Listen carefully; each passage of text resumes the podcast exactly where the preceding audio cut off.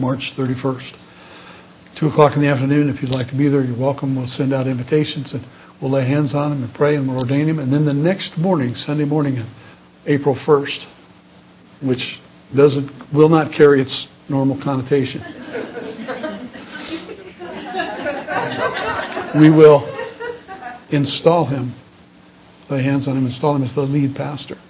Now, people have said, what does that look like for me? I'm not going anywhere, you know. Of course, if I get to be John the Baptist, you know how that ends up. I hope not.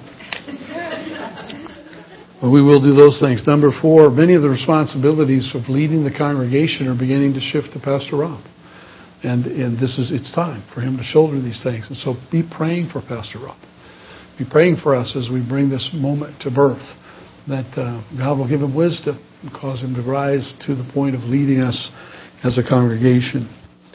Uh, number five, we have a debt free position in this congregation in a debt ridden society. We are in a debt free position in a debt ridden society. What does that mean? Well, we have a debt of about $3,700 on everything that we own as a congregation. We own from the highway back nearly five acres here. And uh, we can't develop it because we don't have anything to develop with, but we own it. All of, all of it but 3700 If God moves on your heart this morning, just whip out your checkbook, take care of that. We're, we happily receive those things. But we're really close. What that means is our children's futures are not indebted. And they're not at risk of having anything taken away from them because they can't afford it. And that has been a constant part of my leadership is to make sure we're in a position that nobody can take away what God has provided for us. And so we've, we've done other things. We've gone without, but we've always gone without debt as well. And I just want to remind you of that. And last and all, uh, on that note, uh, it's my task this morning to uh, announce, you know, receiving the tithes and the offerings. But so we're going to receive the offering at this time between my presentation and Rob's. So if, if the guys would, and you have your offerings ready, just prepare them. I would like to say this that tithe in the Bible is 10%, right? That's what tithe means. Excuse me. Means 10%. And God required of his people to take the tithe, and there's an interesting picture in, in the study of tithing. Um, there's an idea of bringing what you what you have and heaping it up into a mound, and you can get a picture of like grain, where they brought grain and mounded it up. And then God says, now after you've mounded up and after you've collected in and brought in the harvest that belongs to your responsibility, here's what I want you to do. I want you to scoop and take off of the top, off of the top, 10% of that and present it at the temple. That is your tithe. That is your 10%. God always said, I want the top. I don't want what's been crushed down at the floor. I don't want anything that's been mingled in the dirt. And I don't want your, your bad lamb. I want your best lamb. I don't want your worst cattle. I want your best cattle. God is like that. He deserves worship. He deserves honor. And He had made the, those requirements in the Old Testament of giving the 10% the best. The first fruits are often mentioned as well. And so, in tithing, it's a point of faith. When you realize that God has blessed you with something, and you say, by faith, I'm going to give back to the Lord a portion of what He's blessed me with. And I'm going to believe, especially in the New Testament context, that God actually owns everything of mine. I'm a steward of what I have on earth. I, I don't own any of it. It's His.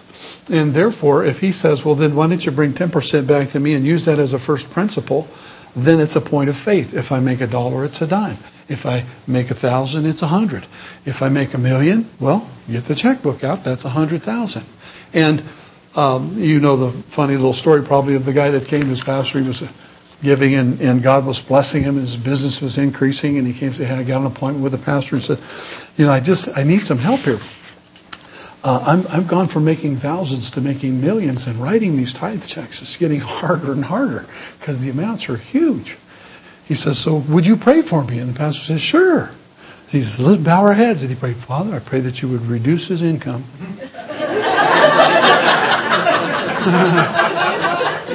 to the point he's comfortable. You know, he was just missing the point, wasn't it? It's just a percentage.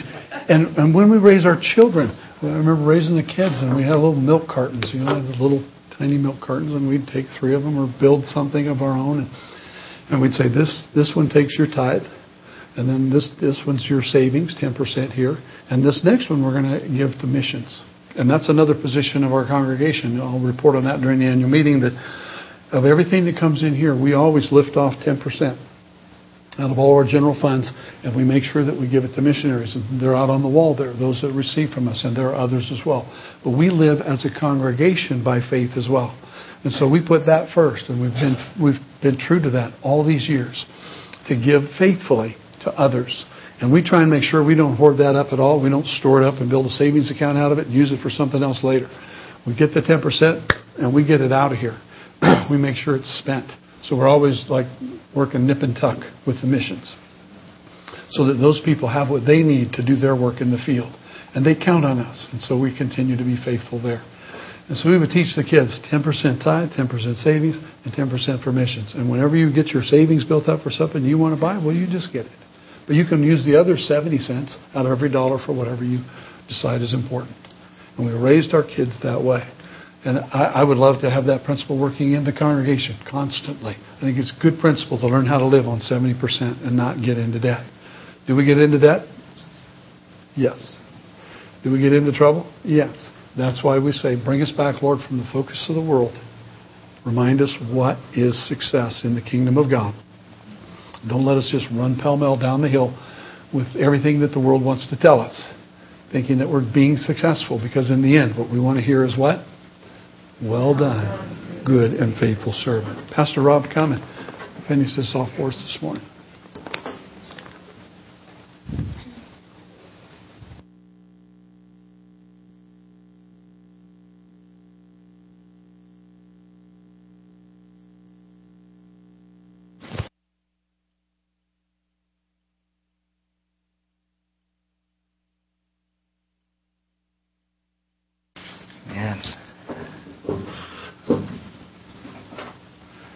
At the time, we will be. I will have us out at 11. We'll enjoy lunch together and go into the annual meeting. And uh, I, I'll take this opportunity to say that I know I'm not going to apologize, but I have for the last two years been under the assumption that services went to 11:15. So I always try to get us out at 11:15. Recently, I was told that we're supposed to be out at 11, but uh, but I always aim for 11:15. And I says, "You're always 15 minutes over." I says, so rather than apologize, we're just going to say that service ends at 11:15. But today we're going to get out at 11 o'clock and uh, get on with our things. Hallelujah. You know, as we move out of 2011 and are just at the beginning, the, the threshold, if you will, of 2012, I personally have been re-energized. And it's it's been like a spark of revival beginning to just just you know kind of begin to glow. You know, if you've taken, ever been out camping and you wake up in the morning, you might have a little bit of ember in the fire and you just start blowing on it and get it hotter and throw some wood in there and in a little while you'll get a fire again. And that's been happening inside of my spirit and I'm grateful for it. Uh, it's been some hard years uh, for a lot of us and for, for different reasons. And, and it's easy to get caught up in the, the negative or the, the downside and kind of uh, be under the weight. Can we have a moment of confession? Who has felt under weight, under oppression? Just kind of, ah. Okay, there's a few of us in here. And, uh, and it's, it's, it's a spiritual thing. We can't be uh, unaware of the enemy. But uh, there's a spark, a reigniting again. And I want to clarify, I've been serving Lord, I've been reading my Bible, I've been doing these things, but we do go through times that are tough. We've had to press through, and I'm thankful for those who've who've prayed this back into fruition and, and the spark is, is lighting. It's a revival coming. More and more I'm able to see what God wants to show me. See, God wants to show us lots. But now I'm, I'm more and more I'm beginning to be able to see it as I purposefully get my eyes off my circumstances and onto the one who sits above the circle of the world. I've got to get my eyes off of the circumstances and onto him who sits over all my circumstances. He's, the Bible says he sits on the circle of the earth. And that's where my eyes have to be, but it's a purposeful thing that I'm doing. I have to choose to every day. And I fail some days. Some hours I fail. But I'm working, purposing myself to say, God, I'm going to look at you and not on my circumstances, not on the negative or, or the things that would discourage me. As I listen to the author of life rather than the father of lies, I get encouraged. As I line up my life with the God breathed, inerrant, holy book of promise instead of man breathed, aired, Hollywood script of death, I get a fresh vision. I have to choose to look at those things and to look to God and look to the Word of God. And a refreshing vision, passion, revival begins to burn back inside of me. I get a fresh vision. God has so much in store for His people. Do you know that God has so much in store for His people? Have you read it? It's in here. He's got so much more than we walk in on a daily basis. I've read it, cover to cover. It's easy to get lost, but He has a plan. He has a purpose, and He wants us to walk in it, personally and corporately. He is the Redeemer. He's the Creator. He is good and faithful. He's the one who formed you in your mother's womb. He's the one who called you out of darkness, out of the miry clay, and He put your feet on the solid rock. He has a plan. He has a purpose for you. He has a purpose for me. You who once were in darkness, He calls a light to the world. He says, To you who have been faithful, you'll be given more. Oh, the depths of the riches of the wisdom and the knowledge of God. They are unsearchable. The Bible says that He gives you, He gives me the keys of the kingdom of heaven. And He decided to put all these things inside of us jars of clay. Inside of each and every one of us, He's put purpose and vision and gifts. And we don't deserve any of it, but by His sovereignty, by His grace, He's put it in there and He has a plan and He has a purpose. And I'm beginning to get my eyes put back on Him and to see things through His vision. I want God vision, not my own. He's given you, He's given me a ministry, a ministry of reconciliation. He's called us, He's appointed us, and He's anointed us to carry it out. He doesn't ask us to do something and then leave and watch us squirm, though sometimes we feel like that's the case. He's with us. He wants to be inside of us. He wants to lead us and He wants to baptize us in His Holy Spirit. As we lift our eyes unto Him, His promises, His Word, He catapults us into a life of faith, into a life of hope, into a life of vision. For just the next 15 minutes or so, 20 minutes, I want to share just a little vision and some goals for the coming year. Things that were going on. We decided to, that it would be a good time for everyone to hear this, really the pastor's report of what's been happening last year, what's happening this year as we're heading into our, our annual meeting. Because some of you, you don't have to stay for the annual meeting. There, uh, we've never had a fist fight. Just that once. No. But, you know, we love each other, but there still can, can tend to be a little boring. But we're, we want to hear, I wanted the whole congregation to hear, you know, what's been going on and, and uh, the reports and things happening in the congregation here at Big Bear Christian Center. Who are we? This congregation was started in 1964. That's a few years ago. I was thinking about that. We're coming up on 50 years as a congregation. There's been three senior pastors in this 48 years. How many churches say that?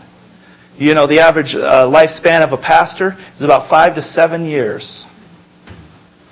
We've had three pastors in this 48 years. We're solid. This congregation started in a house. You know, it seems to me that the church was birthed in a house. There's been prophetic words that this church would be called the lighthouse on the mountain. You've seen some of the lighthouses and out on the on the signs out there. It's a lighthouse on the mountain. This this this body was was birthed in order to give light like a lighthouse. And I believe over the years that's come to more and more uh, fruition. Even in my understanding, you know, we were talking about we changed the name of our, our cell groups, which we'll get into that in a moment of really that we're a cell-based church, but we used to call the cell groups here lighthouses. And uh, you know, what do lighthouses do? They warn of, they're, they're like warning of danger. You know, come to this house because we're about danger. You know, but, but I'm beginning to realize, and, and, and God hasn't, I don't know if this was a God birth thing, but this, as a congregation as a lighthouse. Well, what do lighthouses do? They shine the way and warn of danger, and they also point to life. You know, if you're out in the sea and you see a lighthouse, you know two things. One, hallelujah, there's land in case you lost it. Also, be careful, there's some rocks and things around. But there, if you're out lost and you see the lighthouse, it points to, a, to safety. It can point to safety. Here we are, there's safety, but be careful. And this congregation needs to do that. But what do they point to? They point to life. Life groups. Life is happening in our life groups throughout Big Bear Valley. It's where people are gathering together. Small groups of people praying for one another, reaching out to their friends together, having fellowship, having dinner. We've had some good dinners in our life group. We had our Mexican Christmas potluck thing, and boy, man, there was enough food for all of us. I mean, all of us. By the early 1990s, and, and this history, uh, an in-depth history or a semi-in-depth history is available on the website, which is also going to be changing very soon. You've noticed some things changing and just some updating, but but uh, it's on the website. You can read about the history. But by the early, I believe it was the 90s. It might have been all the way back in the 80s. God was stirring up Pastor Jeff, stirring up uh, people about re about challenging the traditional way of church. The traditional way of church. Come to a building, we have all of our programs, we do these things, and there was something stirring in Pastor Jeff's heart, probably even earlier, but I remember the first groups that we would start, prayer groups, and, and uh, I think we had watchman, watchman groups, and where, where it was just trying to birth, but God was trying to help us understand that this is not life. Coming to church once a week is only a very small part of what God is wanting us to do. He's wanting us to live together in unity, in community. He's wanting us to live together and, and go out in groups and, in evangelism. He wants us to share. You know, when Jesus came and, and the, the birth of the church happened, and I've been really being, uh, coming aware of this and realizing that there was a huge impetus to say, listen, you need to walk away from all the connections you have because there's a, not, not to deny them, but to say you need to fellowship with other believers because there's strength in that. And there was a real part of, of becoming the family of God. Even exchanging your family for the family of God. That doesn't mean you neglect them, but you understand that the family of God is, is by the blood of Christ. And so there was a stirring back in the early 90s and it's come to fruition. We've become a, a cell-based church. And what does that mean? It, it means that, that we don't have a lot of programs here, but we believe the ministry should be happening by the people. And let me give you a scripture this morning. And I want to read the whole thing. We, you know this first verse for sure. By memory, many of you do. But I want to read Ephesians 4, 11, all the way through 16. Now, if we can erase from our mind for just a moment, you know, how we know church to be. How we know church to be. And say, what if we were to build a church just from the Bible and using this scripture as one of them? And He, God Himself, gave some to be apostles, some prophets, some evangelists, and some pastors and teachers for the equipping of the saints for the work of ministry. Right there, many, many, many churches are not doing what they're called to do. The pastors and the leaders and the elders are doing all the work of ministry. But that was never the purpose the pastors, the prophets, the teachers are called for the equipping of the saints. Now, we're not Catholic. You may have started out Catholic, but we're not Catholic in this room. The saints are not just a few people that the Pope and the, the Council decides that they get to be saints. The Bible says that we are His children. We all are the saints of God.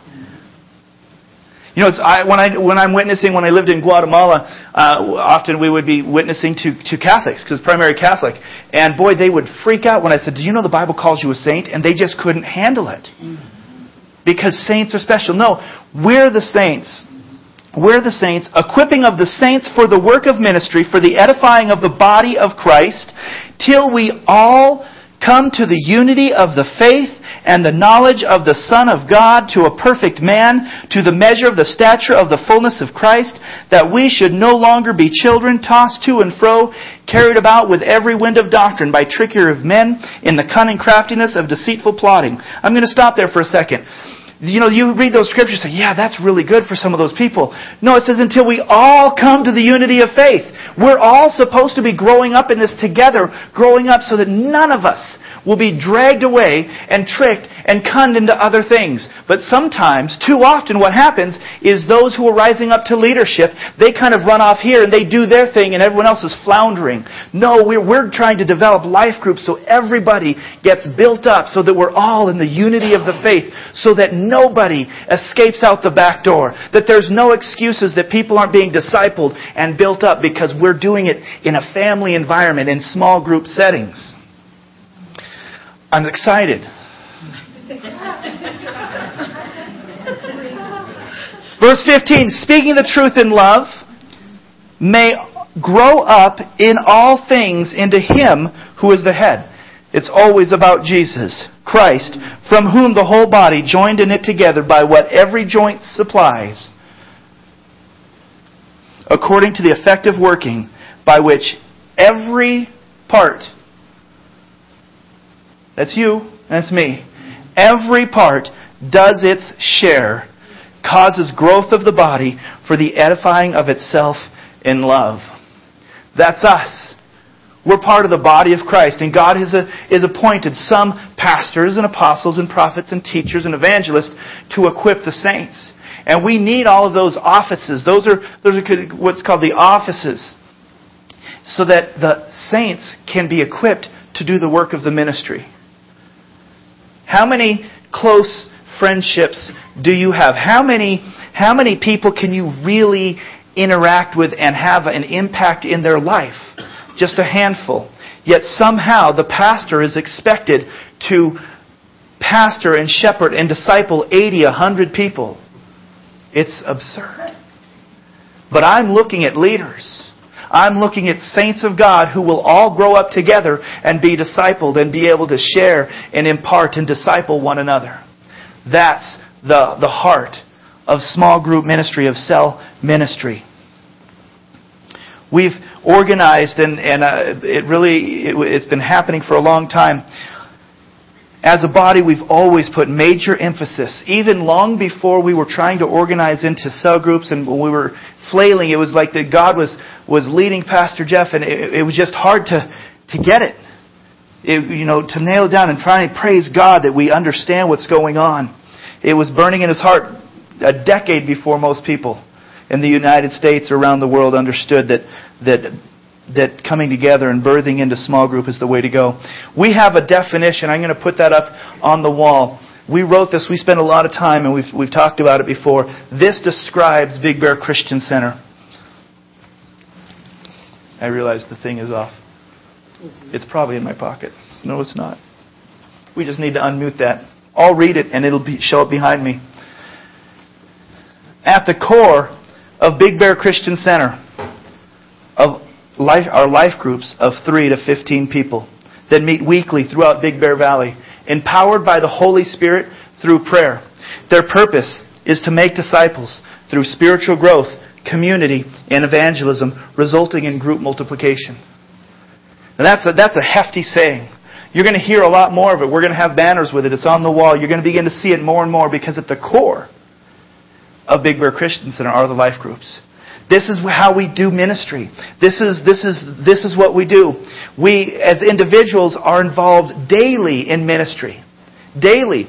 Everybody in this room may have their own personal ministry that God has put a heart for them to do. And that's great. As a body, at the core of this body are life groups. And through those life groups, we're going to be able to do the ministry. And we've been doing that successfully.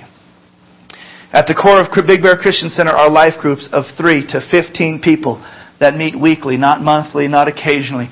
We get together all the time. I desire that more and more we get together for dinners outside of those weekly meetings. That we meet weekly throughout Big Bear Valley. They're not here, they're throughout. They're, they're invading the darkness. Now, if you come to mind, it's not a very dark neighborhood. On the same night I have my group, our neighbors are having a life group. They don't go to this church, they go to another one. We, we're surrounded in my house. We're, I, may, I think I have to move to become in, move into a sinner's neighborhood. Because I've got Christians surrounding me. I mean, it's just, but, uh, but we're, we're supposed to be out in, in the public, in the darkness, you know, invading the darkness. We're empowered by the Holy Spirit. We can't do this on our own. This is a church is a full gospel church. You can call it Pentecostal or charismatic. All those names have changed over the time. But let me briefly just say what that is. We believe that the Holy Spirit is a second expression of what God wanted to do. We're saved first, but then we become filled with the Holy Spirit as we ask and seek God. And He pours out His Holy Spirit, and you can read this in the book of Acts.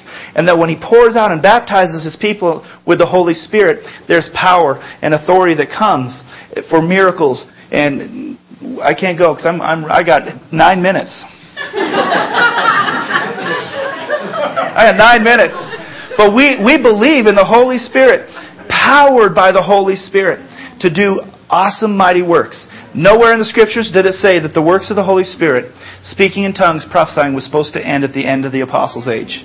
That's a man-made doctrine. Go and find it. If you can find it, let, show it to me, and I'll and I'll, I'll be converted. It was it was for the you and all who are far off, who who, who believe. It is. Whew. So we are we are empowered by the Holy Spirit through prayer. Nothing's going to happen on our own strength. We need to pray. But our purpose, look at this, our purpose is to make disciples. Jesus says, go and make disciples. Mm-hmm. We're not to make converts. Great, there's a lot of churches out there, and maybe God's just calling them to make converts, but we need to make converts and then make disciples out of the converts. It's a full process. And if we go back to, to Ephesians, which we just read, it's to that we'd all grow into the fullness so that all of us are equipped. All of us will not be dragged away into the trickery and cunningness of man. We live in community. That's something that's really hard for us in this nation. We're going to hear about that more, more in a few weeks. But, but not just, you know, knowing each other and saying hi, but really living in, in, in fellowship and community outside of this place and evangelism. The lost are lost and they need Jesus. What I started with all these things that God is for us, those who don't know Jesus don't have it. The Bible says that unless a man be born again, he will not enter the kingdom of God. We need to be about the Father's business in evangelism. And when we do those things, it'll result in more groups. Because people are getting saved and discipled, and I can't fit 50 people into my house. And so we're going to make another group. We're just going to take, I'm working with Corey. He's going to be my, the next leader out of my group who starts his own group. And we're going to plant him somewhere. And, and we've got a few other leaders ready to start some more groups. Because we're going to, we're going to multiply. And we're going to keep doing this. Right now we have over 80 members in life groups. 80 people attending our life groups throughout the valley. That's pretty exciting. That's pretty exciting. We're going to see growth in that because God is stirring it up and we're going to be busy about the Father's business. I got to choose the things I want to say now. So I still got two pages.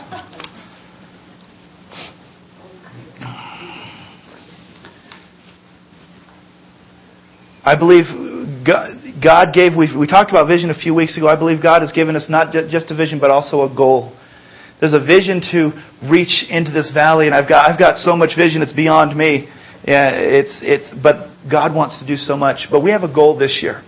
And if you've, if you know anything about any people and the way we work, if we don't have a goal, we're just going to do what we do and we'll never reach it. Mm-hmm. So put up the next slide if you can. This is what I believe we, we will do this year. 12 groups with 12 people in each in 2012. We're going to have banners put up so that we'll be reminded of this. Right now we have 10 life groups with 80 people in the groups, which would be an average of 8 person in each group. By the end of 2012, I believe that we can together reach out as, as, as our life groups and reach out to the lost and bring families and individuals in and, and invite those. Right now I know there's a number of people, not just in the congregation here, but, but I know a lot of Christians who are unchurched. They've left. We need to reach out and, and, and reach out to them as well as the lost.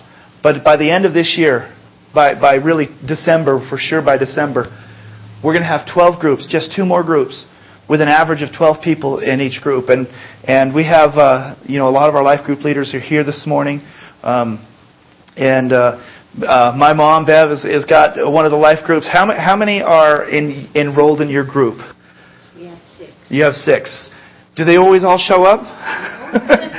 you know, they don't. And so we're going to pack these groups. We're going to try to get 10, 12, 14 people who come occasionally so that we're always with six, eight, nine people gathering together. We're going to have 12 groups with 12 people in each on average by the end of 2012. You know what that means? We're going to be growing. We're going to have people being saved. We're going to be needing more kids ministry happen on Sunday morning. You know what's happened this morning? Our kids ministers, one of their kids is throwing up. So Ed went next door, who happens to be Ed's wife. Ed's Ed's child is is uh, was is home, so mom's home. She was supposed to be next door, so we threw him into the kids zone. There is nobody in nursery this morning. There's nobody. In, I didn't find that out until I saw my son walking around. Um, you know, we're, we're going to need people to, to, to get together and, and, and work because we're going to start growing. And we're going to together reach the lost.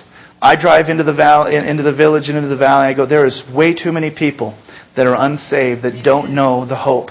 And we are living in, in perilous times, in crazy times, and we cannot afford to sit back and just watch the world go to hell in a handbasket any longer.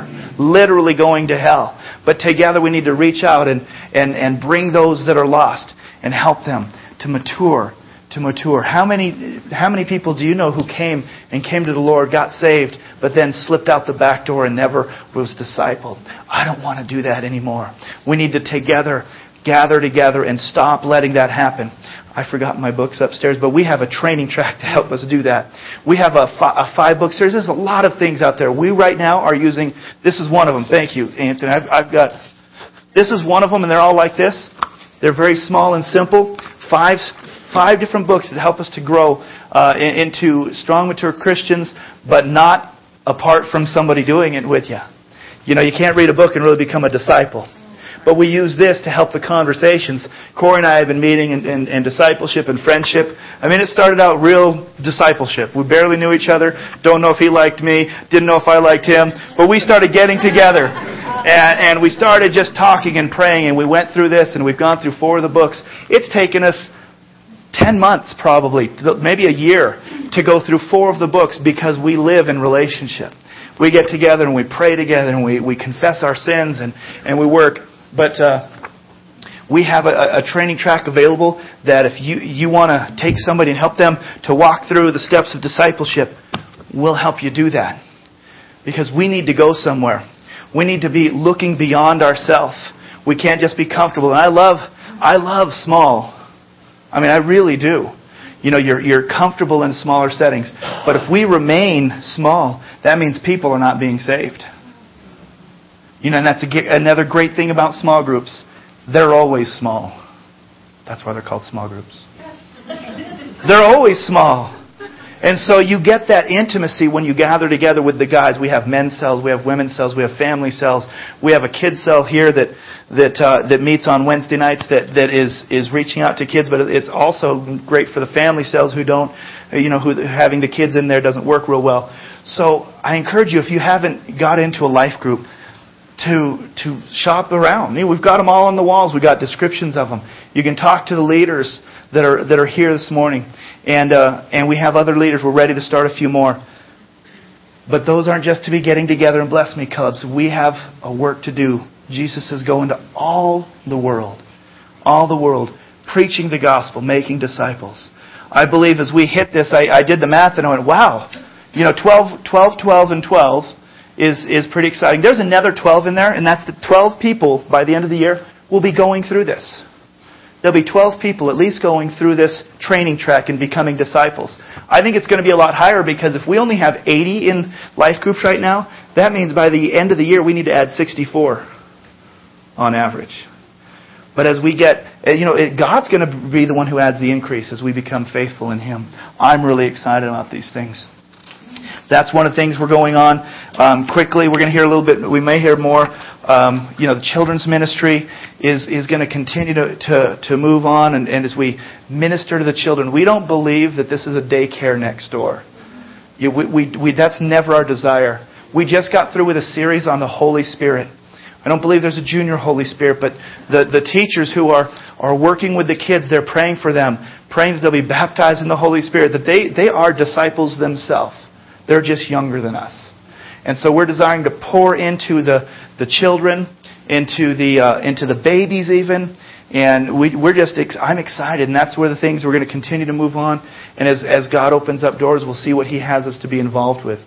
Uh, boy,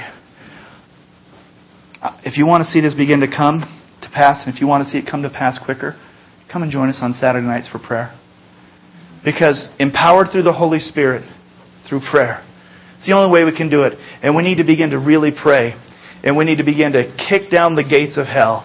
The Bible says that the gates of hell will not prevail. You know, I don't know about you, but I used to have this picture of like the gates coming against us. I, I've never seen gates that ran after anybody. See, hell is standing there, and we need to kick down the gates of hell and take back from the enemy the things that he's stolen. Your brother, your sister, your neighbor, we need to kick down the gates of hell, and they will not prevail against the church. And we are the church. I'm excited. I, I uh, uh, let's stand.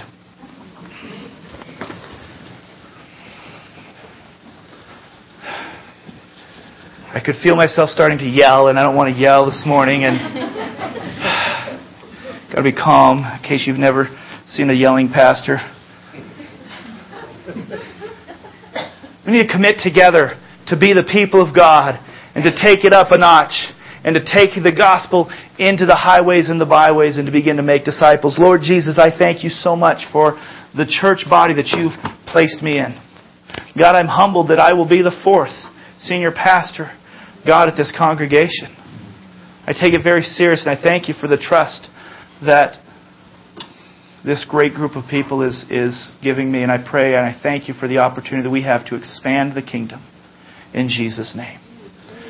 God, I, I thank you for the opportunity and the commission, and I ask for help in reaching it, God, that you would help us to reach the lost and disciple the saved.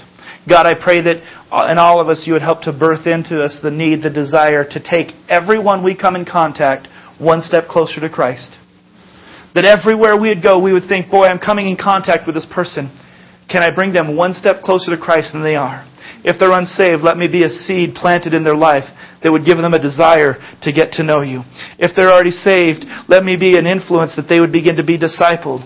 If they're already being discipled, help me to be one to point them in the right direction to get for, uh, to, to just be able to be used in ministry more and more and more. God, help us all to be able to take those we come in contact with one step closer to you.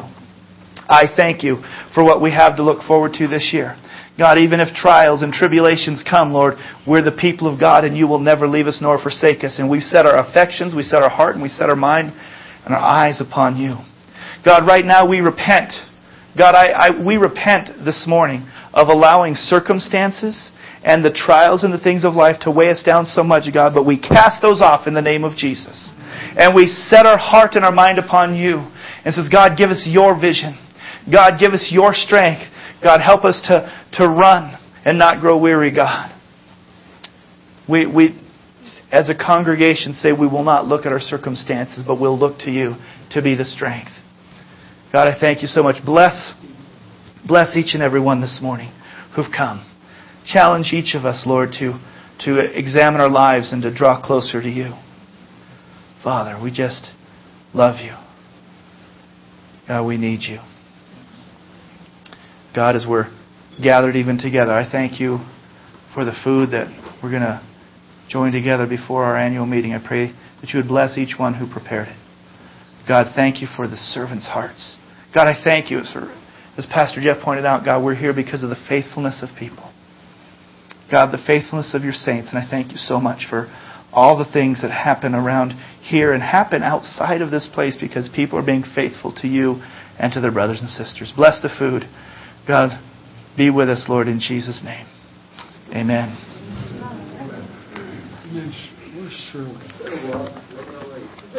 Sorry. She's probably, yeah. Anyway, Shirley is self organized today, Shirley Hastings. So if uh, she starts giving you orders, follow them.